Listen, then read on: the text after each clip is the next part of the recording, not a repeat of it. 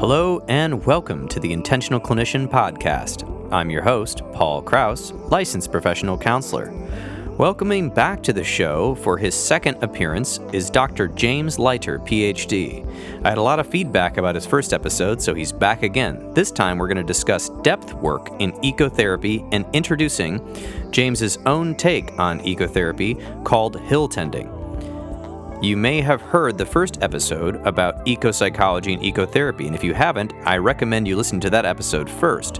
However, if you're really into ecotherapy and Jungian concepts, this episode is for you. We will take a deep dive into those concepts. A little bit about Dr. James Liter. He has a PhD and he has been facilitating nature based archetypal experiences and integration around the world for many years. He has a PhD in depth psychology under Jungian and archetypal studies and a certificate in ecopsychology from Pacifica Graduate Institute. His doctoral research provides a foundation for an archetypally patterned ecotherapy, promoting a regenerative relationship to the entire Earth community.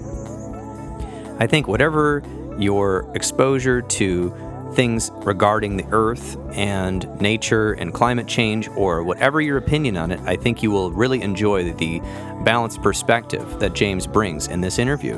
And you will also learn about ways that you might be able to get involved in some of James's workshops, his one on one work, or his group experiences. All right, let's get to the interview. And welcoming back to the podcast, Dr. James Liter, PhD. After the first podcast we did on ecotherapy and ecopsychology, I had a tremendous response. And so I have brought you back today to talk about depth work and ecotherapy and introducing hill tending. Uh, welcome back, James. Hi, thanks. Thanks for having me back. My pleasure. So, last time, for people that don't know much about ecotherapy, they should probably listen to the first podcast we did, which sets it up quite nicely. Uh, but for those of you who understand a little bit about eco psychology and ecotherapy, this is a bit of a deeper dive into the subject material. And so I guess one of the first things is we probably should define what in the world depth work is. Okay. Um, that's depth. D E P T H. A lot of times people say death death work. Not death work. No, no, it's not death work. It's depth work. Deep. We go deep. Um, and basically, what that means is that we work with the unconscious aspects of psyche, things that we either are incapable of knowing, or things that we have repressed, or things that we've experienced that did not have enough intensity for it to really enter into consciousness. Um, and a lot of our relationship to nature, to the earth, is unconscious. And so a lot of the, the depth work in uh, my approach to eco psychology and ecotherapy is trying to get at some of that unconscious material so that we are able to come into a greater consciousness of our actual relationship to the earth. Okay. Yeah, that, that sounds good. And I know that in your work, you're calling it hill tending, but I kind of want to give people a few examples of some depth work that they may have heard of through maybe the Jungian community. And some of the things we had kind of talked about were dream work, alchemical work or alchemical eco narrative, mindfulness practice or mindful practices, somatic exercises such as even just walking or other things like that, or um, some people uh, actually have what they call rituals that they do. So, can you tell us a little bit about that, and then we'll kind of extend it into ecotherapy. Okay. I might just kind of do both at the same time. Oh, sure. Let's go there. Um, so, in hill tending, and hill tending is my approach to eco psychology. That's what I call my approach. And what it is, uh, really, the, the simplest definition is that it is a nature based archetypal facilitation. So, what that means is that the unconscious, especially the collective unconscious, um, from a Jungian perspective, is, is structured in the archetypes. And archetypes are universal structures of something that all humans experience at some point. So, a prime example of that is the mother, the archetype of the mother. So, everyone experiences the mother. It's a very powerful experience for, for better or for worse in our lives. And so there is an archetype of the mother, and the the archetypes all have certain attributes, and they can be creative or destructive. I tend to, to kind of stay away from the idea of positive or negative. So archetypes have creative energies, they have destructive energies. And that's true with the mother, too, if you think about it. I think I mentioned it last time that the mother can be nurturing, caring, loving, but she can also be terrible. She can abandon, be abandoning, and and just you know downright mean. And we've I think everyone has had both kinds of experiences with their mother, and so this is an archetypal experience. Our relationship to the earth is also structured archetypally. You know, our, our our experiences of nature, of earth, of the other than earth community are structured archetypally, and a lot of it is unconscious. And so, in hill tending, we will approach that aspect of our relationship or those aspects of our relationship through f- different Jungian methods. And the primary among those, as you mentioned, is dream work. That's one of the easiest, if most mysterious ways of kind of getting to unconscious material. So, hill tending is based in, in a lot of different concepts. It's based in Jungian concepts of uh, psychological development, uh, which is called individuation it's rooted in the concept that the psyche is real, that the full psyche is real, not just the conscious aspects of psyche, but also the, the unconscious aspects. So the, the dream presents us with images. And that does not necessarily need to be visual images, it can be other forms of sensory images, but we experience images in our dreams that can be most easily understood as metaphors for some kind of a psychological process or psychological state. And so, working with these dreams becomes a way to enter into a dialogue with the unconscious.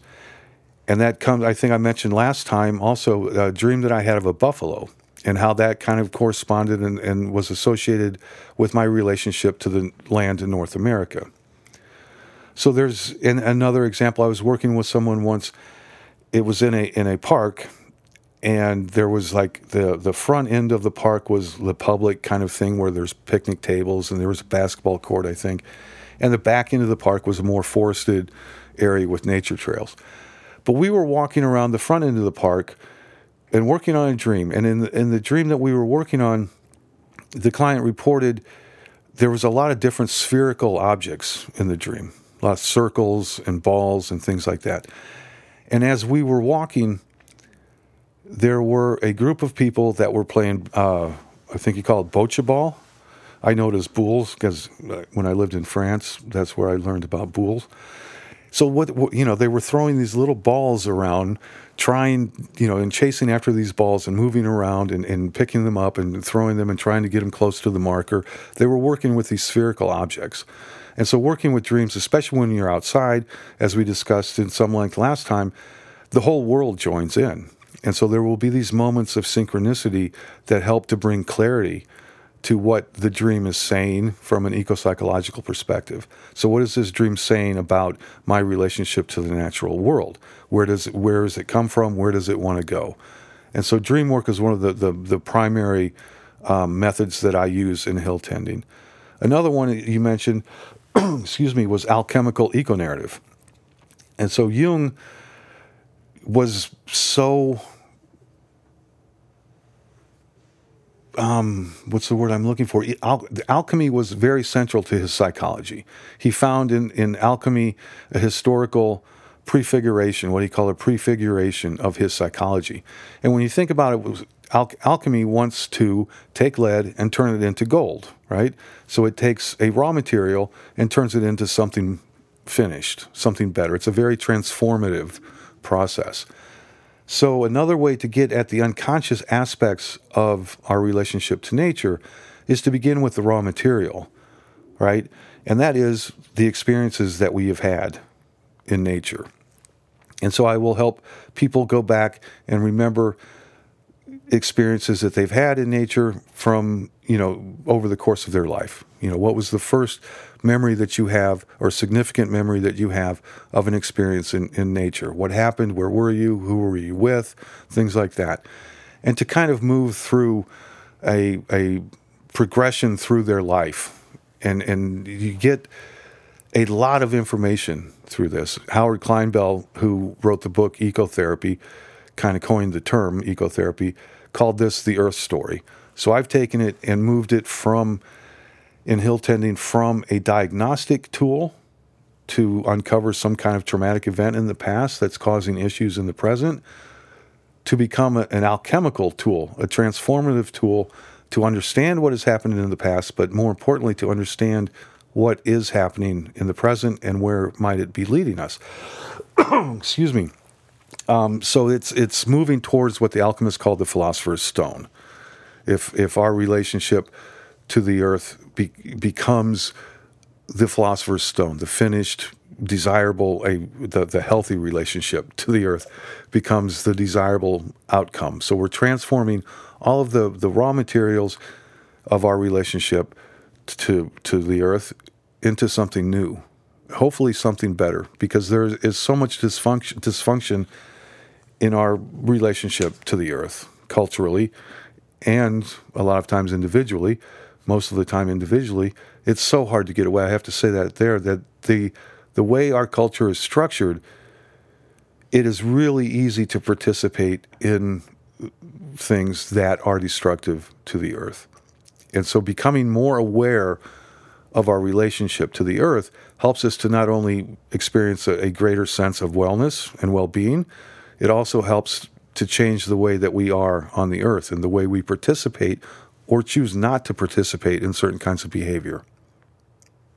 Does that make sense? Yeah, absolutely. I, think um, just for people not familiar with alchemy, yeah, Jung was inspired by the the processes of these alchemists, even though obviously the the the point wasn't the literal quest of their right, trying to right. turn lead into gold, but it was their processes and their journals and their philosophical musings of attempting to turn these things. And uh, for a lot of alchemical or alchemists, uh, it also became more symbolic and was more of a process of them working out their own psychic material. And I know James Hillman has a, I think like a nine part lecture that you can purchase about alchemy in psychology, uh, which I found I've listened to the whole thing. I found it tremendous because he talked about all the different stages and all the different colors and how that relates right. to the psyche uh, and our relationship with the self. And of course, you're taking it and, and turning it even into more of the relationship with uh, the natural world. Well, and as we talked about last time, the, the distinction between the self and the natural world is it really there? I, I don't believe that it is. I, I believe that the, the, the process of ecological individuation towards the ecological self, and the ecological self is where nature and human nature meet. Correct. I think perhaps though we experience the separation, and thus we have that feeling people get. And I remember when I lived in Chicago, um, we used to just call it like just the city energy would just make you crazy. And I remember that people would say this every three or four weeks. I just have to get the hell out of Chicago, and I either got to I got to take the train up to Evanston because Evanston has a lot more uh, trees and forests and parks. It's where Northwestern University is. Or, of course, a lot of people who had more funding and means would buy a house in southern Michigan along the coastline between Saugatuck and um, Indiana and they would uh, go to their cabin or their retreat center in Michigan just for the weekend, just to get away from that city energy because you could just feel it pulsing and get into that healing uh, natural world. And and so I remember that. But then I, I, even more so, I, I, lived and I still sometimes uh, uh for part of the year I'm in Phoenix for months at a time uh, due to some work. And I notice in Phoenix it is a very sprawling and unforgiving landscape. Of course, my friend has called it uh, a testament to man's arrogance to build the large one of the largest cities in the U.S. in the middle of a place that doesn't have much natural water occurring. But um, in Phoenix, there's almost an obsession with uh, being in the natural world, and, and um, uh, it's it's almost a pastime there that you see just hundreds and hundreds of thousands of people uh, every weekend and every morning, really, getting onto hiking trails or biking trails or mountain biking trails and just getting out of that urban habitat, which sprawls for miles and has more than 6 million uh, people in that uh, small area. So um, it's that sort of there's this longing and so you're right we aren't separate but i think we can feel the separateness due to the structures we've built and the and the microclimates we've built especially in phoenix during the summer. It, um, if you're out in the desert it doesn't get that it doesn't get as hot and at night it cools off. But in the urban areas the concrete and the asphalt and the cars and the constant people running their air conditioning which produces heat um, keep the ambient temperatures uh, over 100 degrees uh, all day and all night, and that can be very oppressive to people. So um, I agree with you, but I, I, do think we've done some things to feel separate from nature, and yes, I, yes. I think our ego and the fact that we think we can continually strip the earth of its resources without any sort of uh, consequences have uh, separated us from the natural world and made us seem more like a virus or well, a that, parasite. That's what Paul Shepard called ecological madness and he, that was one of the um, probably probably the one of the earliest framing questions of the modern discipline of ecopsychology is why do humans persist in destroying the planet that gives them life? Right? And it, it's you mentioned a lot of different landscapes there which is another as, important aspect of hill tending that i'd like to mention. That and and different people respond differently to different kinds of landscapes, right? So I, I love being in the mountains. I love being in the forests. Some people love being in the desert. Some people hate being in the desert. Um, I've lived in Europe. I lived in Europe for most of my adult life.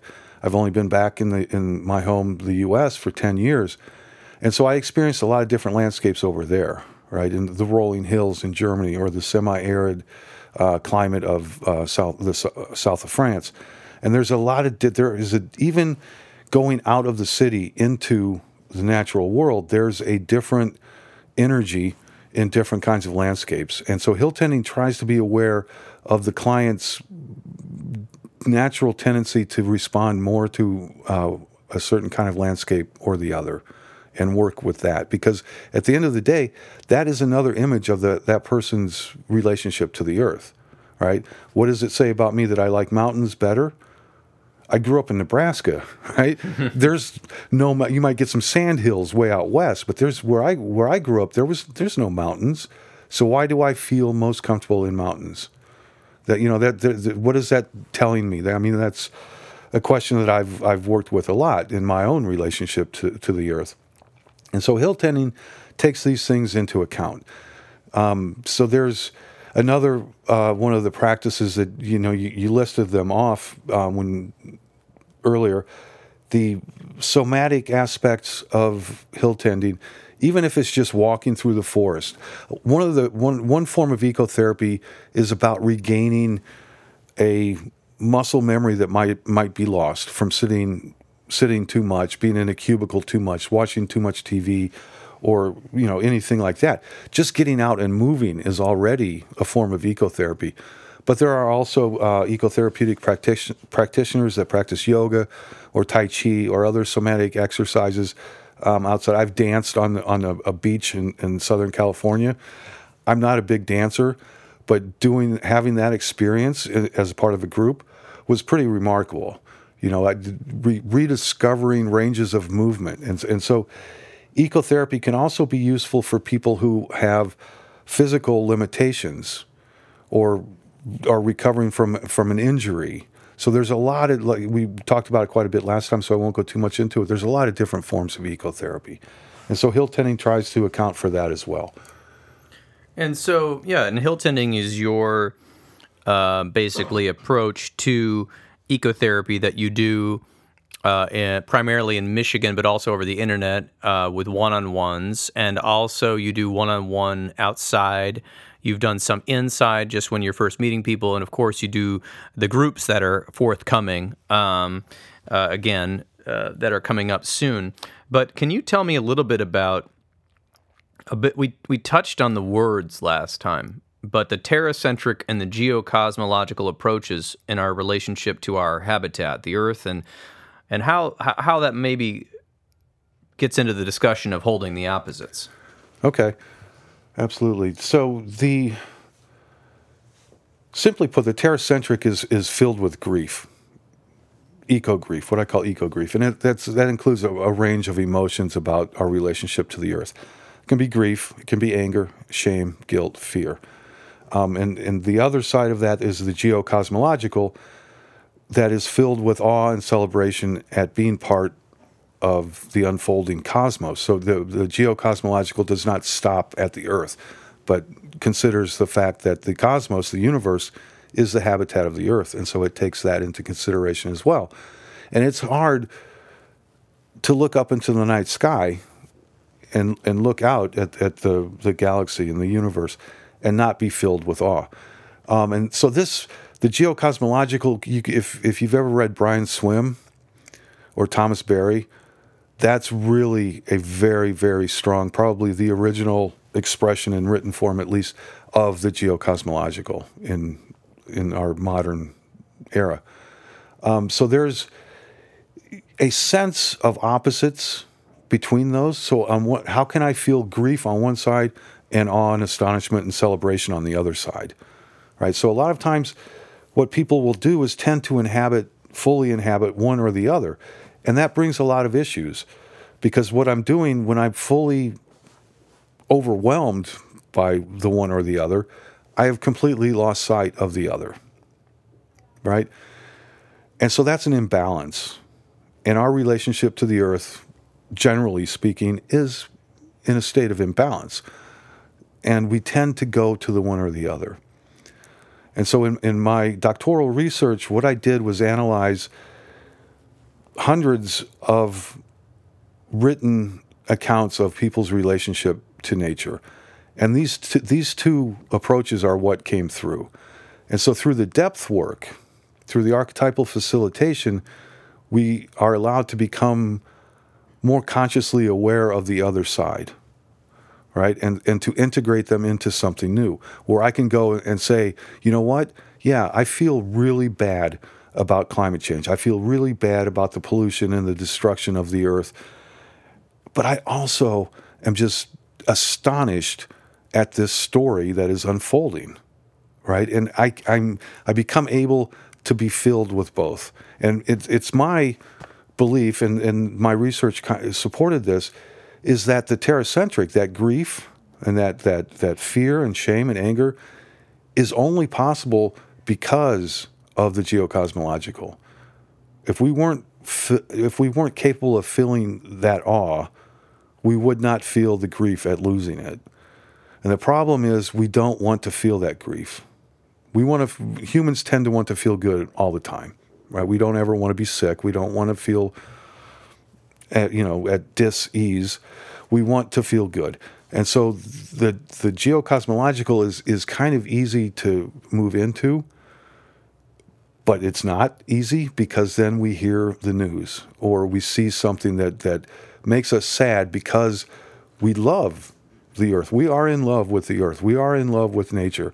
E.O. Wilson called it biophilia, that we are enchanted by life and, and lifelike processes. And Lovelock talked about the life-like processes of the, of the earth in the Gaia theory, right? And so when we're, we're filled with that love, we're in love with, with the earth and with nature and with the other than earth community. And then we see something or hear something that lets us know that is threatened, that is at risk and we're filled with this incredible grief.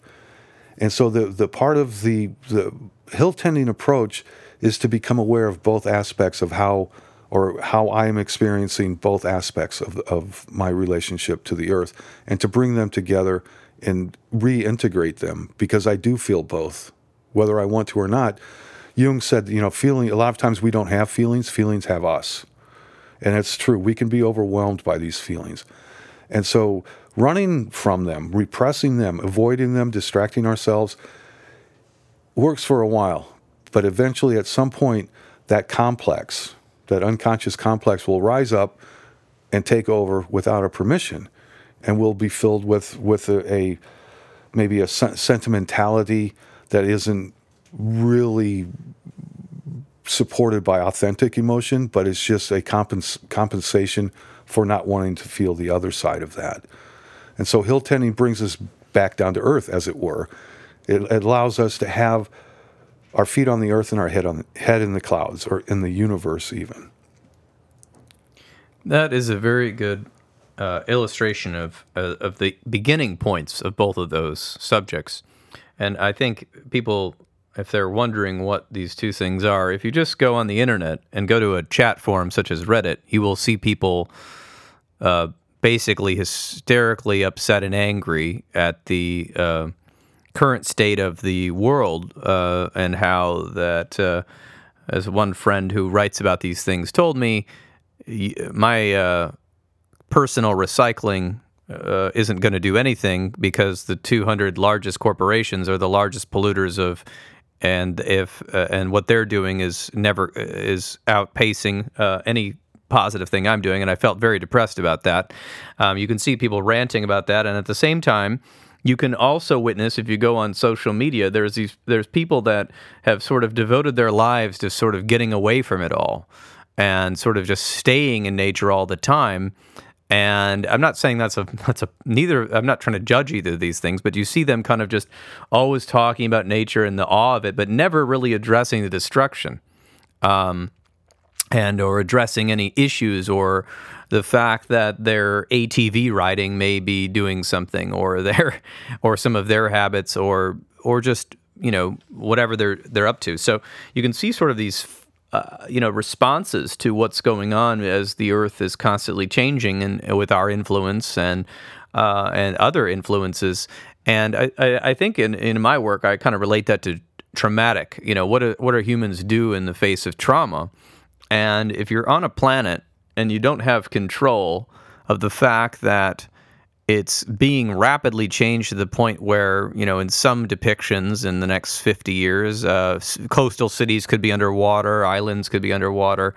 Um, you know that's not something we want to hear about uh, and it makes us feel uh, completely out of control helpless listless uh, almost nihilistic in some ways but also terrified. And um, I think the terracentric approach of grief, shame, and anger and fear about the destruction of the habitat, but also the the geocosmological approaches are both in in, in my mind sort of a traumatic uh, response a response to trauma of the human who um, doesn't want to participate in destruction, wants to participate in in being part of the Earth family, but feels um, disempowered.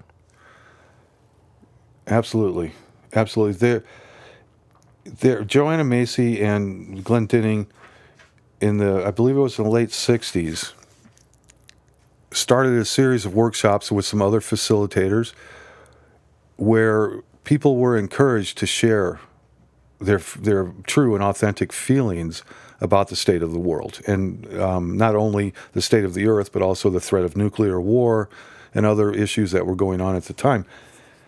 And what they found was that the confession of what Pierre Janet called the pathogenic secret was already therapeutic.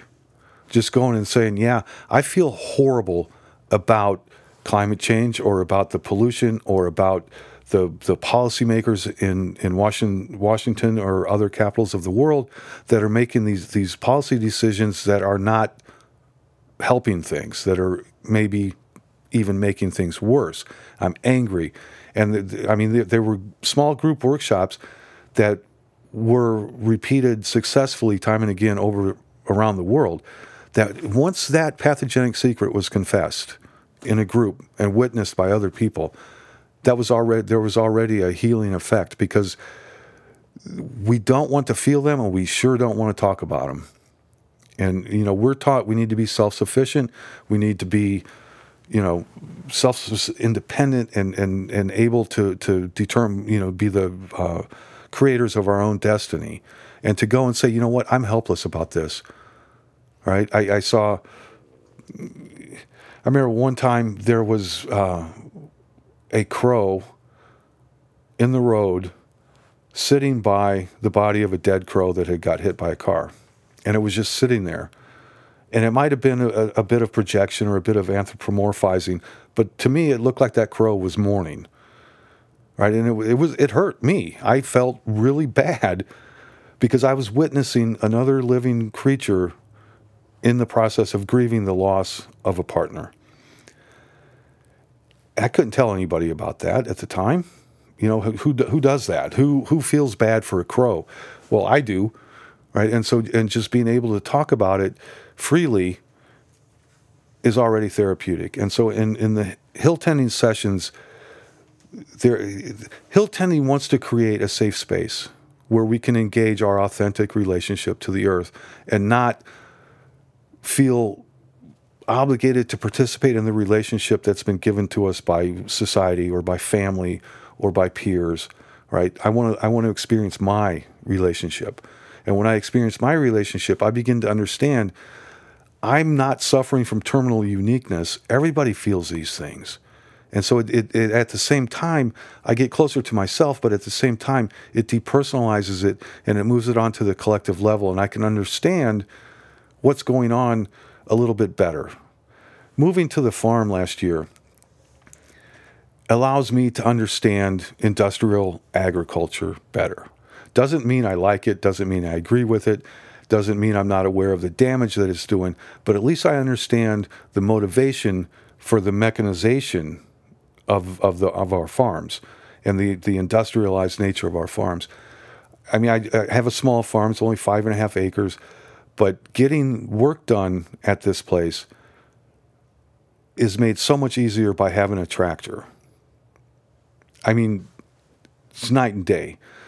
I go about it intelligently. I don't just go to cruise from one side of the farm to the other on the tractor. There has to be something that needs to be done that I can't do otherwise. And so a lot of it's not about moving out to the wilderness and, and, and escaping it all. It's about becoming more aware and once I'm more aware, I can make better decisions. And when I understand why our society has developed, or at least a little bit of why and how our society has developed into this juggernaut of ecological de- destruction, I can I can have a different conversation with that part of our culture. Right? We don't need to be separated into the corporate industrial camp and the and the, the so-called tree hugger green camp, right? We need to have conversation. And, and so becoming more aware of our relationship will empower us to approach that conversation from a completely different basis and hopefully with better results. Yes, I think that is a very um, eloquent way of putting these possibly opposite concepts together. And so uh, we're talking all about eco psychology and and the Hilltending that you, uh, as you call it, for your approach to ecotherapy. And last time we talked a lot about how ecotherapy could benefit people that are looking for just to go deeper in themselves and, and get connected more to themselves, and of course with their uh, the, with nature, which of course are in, in, your mind is indistinguishable. We talked about people that wanted an alternative to uh, counseling because they didn't really feel like they wanted to just focus on problems. They wanted to empower themselves. We talked about how ecotherapy could be beneficial in addition to people who are already in traditional counseling or psychotherapy to go a little bit deeper in their work. And I do think that ecotherapy is for people that are looking for more depth and thus, of course, being associated yourself with the Jungian uh, psychology uh, camp and, and depth psychology work, um, I do believe this fits in quite well. Um, and so, with that being said, um, what are some things uh, that you think could help people? I know we talked about um, people feeling more whole when they when they work on their relationship of the self to their ecological self. It brings a sense of eco psychological wholeness. Could you touch on that? So the the self, the archetype of self, from um, a Jungian perspective, without the ecological part first, the self is the, the image of wholeness, right? Jung said it's it's not God, but it's the image that we have of God. So it's it's it's wholeness. It's where all things meet. It's perfection. Um, it's, it's where opposites are integrated. So, two of the, the main archetypes in Jungian psychology are the anima and the animus, the, mascu- the feminine and the masculine, respectively. And in the self, though, they, they are integrated, right? And so, moving towards an ecological self means integrating the terracentric and the geocosmological into something new. It means being a, becoming able to integrate the conversation between industry and ecologically minded people and to, to empower a different kind of conversation because it's the ecological self is where all things meet right it's where my resistance to using fossil fuels to work my farm and the recognition of the power of that and why it's where the, the, those meet there in the ecological self as well um, so it's it's the process of eco psychological development is what I call ecological individuation, kind of building off of, of Jung's term of individuation. And that's it's a process getting there, and it might we'll probably never become fully conscious of the ecological self because as you as you kind of alluded to we perceive whether there is a separation between us and nature or not we perceive there to be. And that's how we we gain our sense of identity right? As we grow and, and develop as humans we separate from the mother we separate from different peer groups et cetera, et cetera and this is how we gain our sense of identity and so I, I shared last time a story about the deer watching the dogs and i move the sheep so there was a moment of recognition, but there was not a moment where I could see through the deer's eyes, right? So there was a there is a separation there, right? It, without that, I would just you know dissolve into the into the void. When I say that there's no separation between humans and nature, what I really mean is that humans are a member of the Earth community, right? Where we are a part of the Earth. We're not apart from. As, you know, autonomous individuals, yes, we have to experience a sense of separation between us and others. So the ecological self, though, is where those things can meet and be experienced as one. Right? I can close my eyes. I don't even need to close my eyes, but I can imagine into being a part of a larger whole. And so, again, uh, Lovelock and the Gaia hypothesis, right? That the Earth, he said that it, the Earth is like a living organism. It's self-organizing and different, as, you know, attributes of what life has, and that's how Earth behaves. Later, theorists went on to say it's not like a living organism; it is a living organism. Whether it's like or is, I'm a part of that. You're a part of that. Humans are a part of that. And so becoming more aware of that already eases the discomfort of alienation that we have developed over eons, right, of development. So the ecological self basically it's where everything meets and becomes whole. And it's it's a process of becoming aware and more conscious of our relationship to the earth that allows us to approach that state. The ecological self is both a process and a state. So the, the process of individuation is also part of the self. So it, it's the eco, the self is really difficult to talk about, right? It, it, it's it's it's it's I don't want to say the holy grail in quotation, you know, air quotes, um, but it, kind of is because that's where everything meets, right? It's the I was watching a documentary about the Hopi and and their origin story, and they were sent basically, or they went on a pilgrimage to find the center place to where they would make their home. And it's that center place that's it's archetypal, right? You have the stone circles in Europe. You have you know circle archaeoastronomy all over the world. And there's always in the center, there's always something, you know, a focal point. And so what we're what the ecological self is that center point. It's the center place of our relationship to the earth. But it's also the circumference at the same time. So it, it it's really hard to to to to talk about, to describe, but we do we can experience it we can't experience moments of, of unity. We can't experience the phenomenology, the, the events and, and things that happen in the world as being expressions of that ecological self just as much as I am or as you are. So it, it's it's a vague concept, like all archetypes are. So the, the way we experience the ecological self is through images, right? It, like in dream images, that dream that I mentioned earlier about this all the spherical objects, those were representations of the self, or they can be engaged as, as symbolic representations of the self, of wholeness.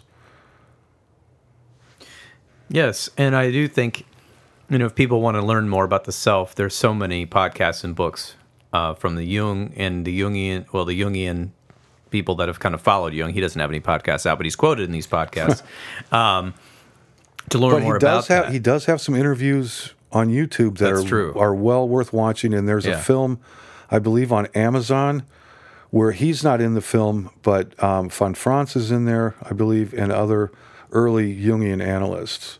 Uh, yes.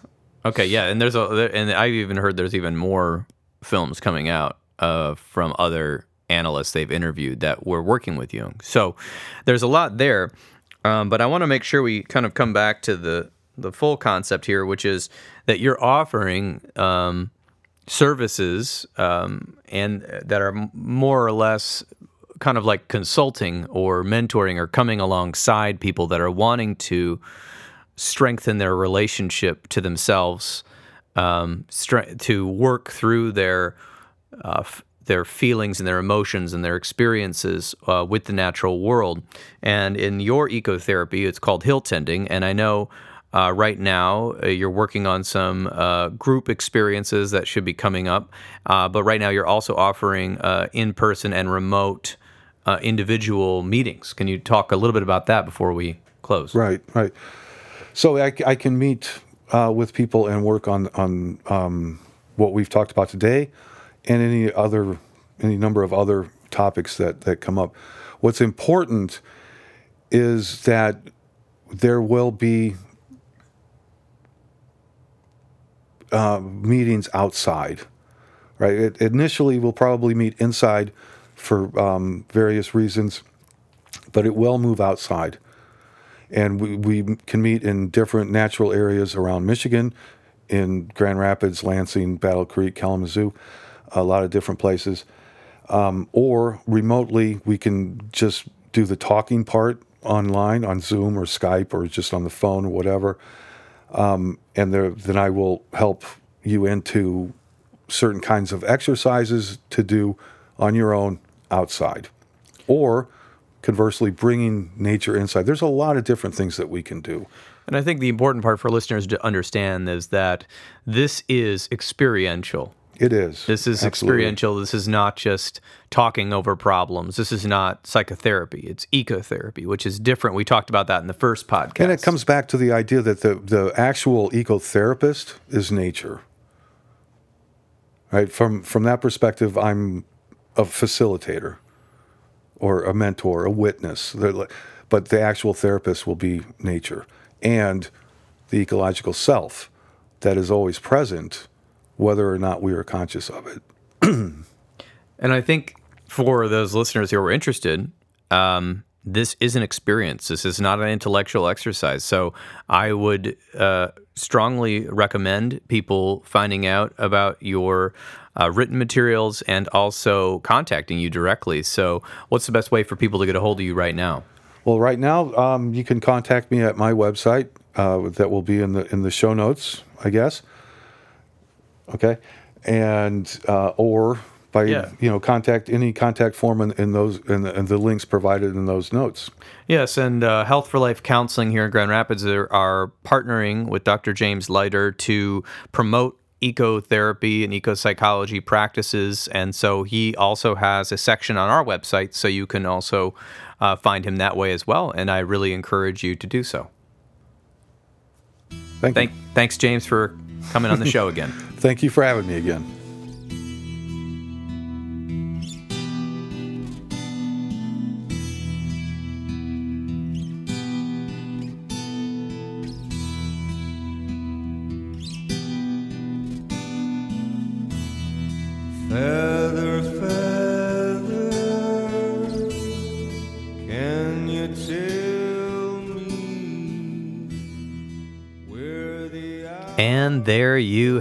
This has been another episode of the Intentional Clinician Podcast. If you are a therapist and are looking to become EMDR trained, I would recommend EMDR Training Solutions. They are an amazing group of people that provide trainings online and eventually in person to help you become EMDR trained and eventually EMDRIA certified. You can use the code intentional, that's the word intentional, to get $100 off if you purchase a training, especially if it's your first training. A little bit about what I've been up to. I am almost a full EMDRIA consultant, and I can provide consultation hours and have a group going every Wednesday. So let me know if you would like to be a part of that consultation group. Also, I have a course online called What Do We Do Now for the parents of young adults, which you can find on Udemy. There will be a link in the show notes. If you are in need of counseling, do not hesitate to make an appointment with a local counselor in your area. You can also make an appointment with the excellent clinicians in the Grand Rapids area at Health for Life Counseling Grand Rapids and the Trauma Informed Counseling Center of Grand Rapids by visiting www.healthforlifegr.com. The recording you just listened to consists of the personal opinions of Paul Krauss and his guests, and while these are based upon literature they have read, their experience in their respective fields, and personal experiences, these viewpoints should not be viewed as the definitive opinion on any subject. Listening to this podcast is not a substitute for treatment. If you are in crisis, please dial 911 or the National Suicide Prevention Line at 1 800 273 8255. That's 1 800 273 8255. Are you a young person of color, feeling down, stressed out, or overwhelmed? Text Steve, that's S T E V E, to 741 741 and a live, trained crisis counselor will respond. Did you know you could support your local bookstore by shopping at bookshop.org? You can order online from the comfort of your own home while supporting a local bookstore near you that is brick and mortar. If you are not a member of a mental health counselors association, I highly recommend that you join, such as the Michigan Mental Health Counselors Association, which you can find on the internet or any other state which you live in. There are a lot of things that go into keeping counseling available to the public. So I really encourage you to get involved in your local organization. Until next time, I'm wishing everyone a safe and peaceful week.